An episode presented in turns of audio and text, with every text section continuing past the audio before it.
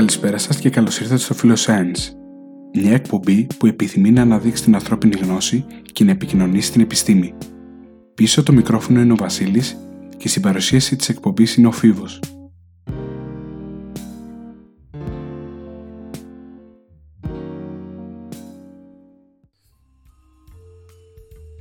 Καλησπέρα σας και καλώς ήρθατε σε ένα ακόμα επεισόδιο Philoscience. Αυτή την εβδομάδα ε, καταπιανόμαστε πάλι με την κβαντομηχανική, αλλά αυτή τη φορά θα ασχοληθούμε με κάτι το οποίο είναι έτσι λίγο ενδιαφέρον, με το τι γίνεται με τις ερωτήσεις που μπορεί να θέσει κάποιος στο πλαίσιο της κβαντομηχανικής. Ουσιαστικά τι ερωτήματα μπορεί να απαντήσει η κβαντομηχανική και τι ερωτήματα δεν μπορεί να απαντήσει.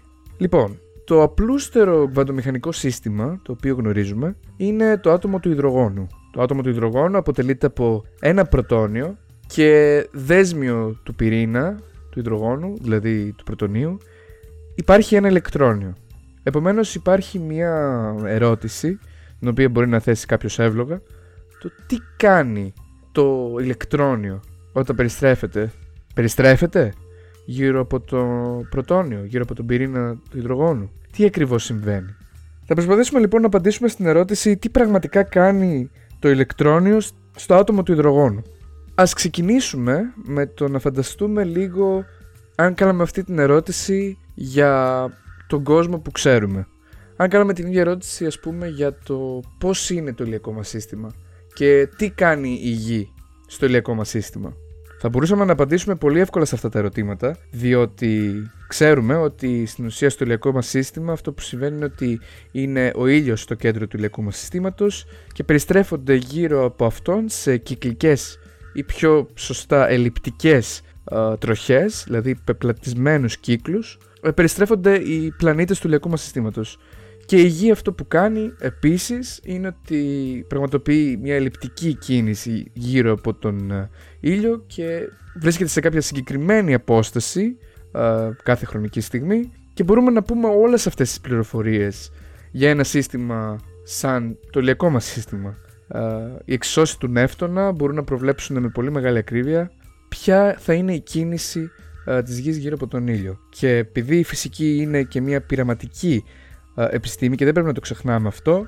Αν κάποιος μας κάνει αυτή την ερώτηση, μπορούμε όχι απλά να του γράψουμε τα μαθηματικά της εξισώσεις και να βγάλουμε αυτά τα συμπεράσματα για το ηλιακό μας σύστημα, αλλά μπορούμε κιόλας να, πούμε, να του πούμε αυτού του ανθρώπου που κάνει αυτή την ερώτηση, αν είσαι τόσο δύσπιστος, πάρε ένα τηλεσκόπιο και παρατήρησε. Παρατήρησε το ηλιακό σύστημα και θα δει κάποιος πράγματι με το τηλεσκόπιο ότι αυτό συμβαίνει υπάρχει μια συμφωνία της παρατήρησης με, με τα μαθηματικά. Και ένα βασικό συμπέρασμα μια αυτονόητη παραδοχή στην κλασική φυσική είναι ότι ένα φυσικό σύστημα, όπως το ηλιακό μας σύστημα, παραδείγματος χάρη, υπάρχει ανεξάρτητα από εμάς. Ανεξάρτητα από τον παρατηρητή που παρατηρεί το ηλιακό μας σύστημα.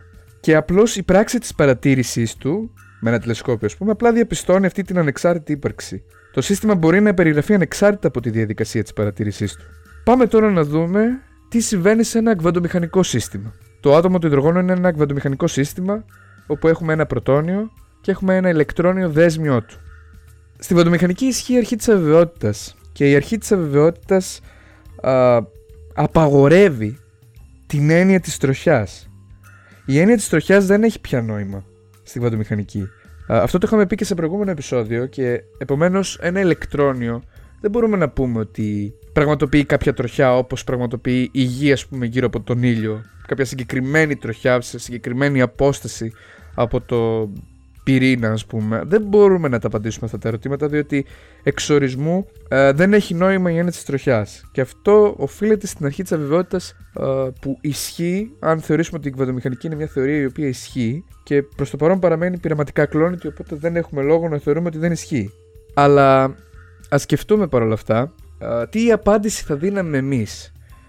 Τι θα μπορούσαμε να φανταστούμε ότι κάνει το ηλεκτρόνιο. Τι κάνει λοιπόν το ηλεκτρόνιο στο άτομο του υδρογόνου, τι θα μπορούσαμε να φανταστούμε ότι κάνει; Αυτό που θα μπορούσαμε να φανταστούμε ότι κάνει, έτσι λίγο, θα μας έβγαινε λίγο αυθόρμητα αυτή η εικόνα, θα ήταν ότι το ηλεκτρόνιο είναι σαν ε, μια ας πούμε έτσι μίγα η οποία πετάει πολύ στο σκοτάδι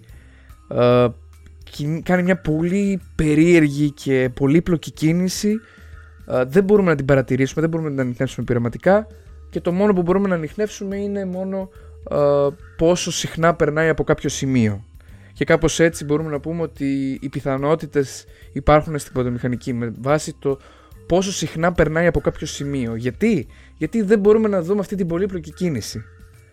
Αλλά αυτή η εικόνα είναι λαθασμένη. Είναι πειραματικά ανέφικτη μέσα στο πλαίσιο τη της κβαντομηχανικής διότι είναι μια εικόνα συμβίβαστη με την αρχή της αβεβαιότητας. Κανείς δεν θα μπορέσει να παρατηρήσει αυτή την τροχιά εκτός βέβαια αν η κβαντομηχανική αποδειχθεί ότι είναι μια θεωρία λανθασμένη, δηλαδή διαψευστεί πειραματικά και τότε θα μιλάμε για μια διαφορετική κουβέντα. Ας δούμε όμως λίγο το ρεζουμέ της υπόθεσης. Ας δούμε λίγο τι συμπεράσματα μπορούμε να βγάλουμε.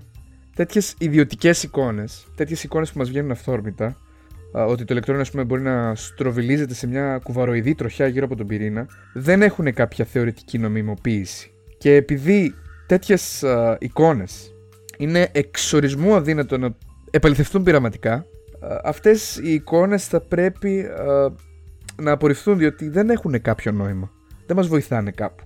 Αλλά το θέμα είναι ότι και οι ίδιες οι ερωτήσεις οι οποίες γεννάνε αυτές τις εικόνες, αυτές τις εικόνες που δημιουργούμε εμείς ότι στροβιλίζεται και κάνει μια πολύ πολύπλοκη κίνηση το ηλεκτρόνιο, όλα αυτά θα πρέπει να απορριφθούν.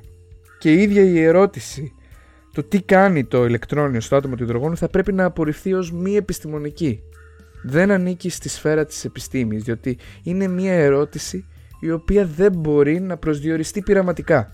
Είναι πολύ βασικό αυτό. Δεν είναι μια φυσική ερώτηση αυτή, το τι κάνει το ηλεκτρόνιο. Αυτή είναι η σημασία όλων αυτών που συζητάμε αυτή τη στιγμή. Καταλαβαίνω ότι ίσως σας έχει... Ε, έχετε ανοίξει αυτό το επεισόδιο και ίσως θα θέλετε να πάρετε κάποιες διαφορετικές απαντήσεις. Καταλαβαίνω ότι δυσαρέσκειά σας, αλλά ε, δεν θέλω να σας, ε, να σας κάνω να νιώσετε ακόμα χειρότερα, αλλά αυτός είναι ο τρόπος με τον οποίο απαντώνται αρκετές ερωτήσεις στην κβαντομηχανική, διότι πολλές ερωτήσεις είναι μη πειραματικά ε, διαψεύσιμες. Ο πειραματικός έλεγχος των απαντήσεων σε πολλές ερωτήσεις είναι αδύνατος και επομένως απορρίπτονται όλες αυτές οι ερωτήσεις. Μπορούμε να πούμε κατά κάποιο τρόπο ότι είναι απαγορευμένες στην κβαντομηχανική, διότι η φυσική είναι μια πειραματική επιστήμη. Είναι ένα πολύ αυτονόητο ερώτημα, το οποίο απορρίπτεται ως μη απαντήσιμο στο πλαίσιο της βιομηχανική. Ναι, είναι μια δυσάρεστη απάντηση που παίρνουμε, αλλά υπάρχει και μια απάντηση που μπορεί να δώσει η κβαντομηχανική. Η κβαντομηχανική μας λέει ότι η κυματοσυνάρτηση είναι μια ποσότητα η οποία έχει μέσα όλη την πληροφορία για το σύστημα. Η κυματοσυνάρτηση όμως συνιστά μια περιγραφή των πιθανών συμπεριφορών του συστήματος αν προσπαθήσουμε να το παρατηρήσουμε με τον έναν ή με τον άλλο τρόπο.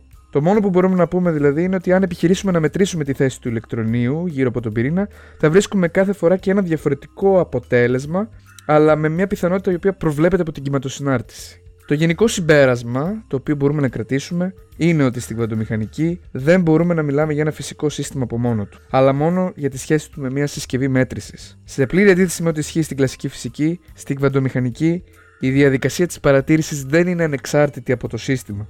Είναι συστατικό στοιχείο της ίδιας της περιγραφής του φυσικού συστήματος. Σας ευχαριστώ που με ακούσατε μέχρι εδώ.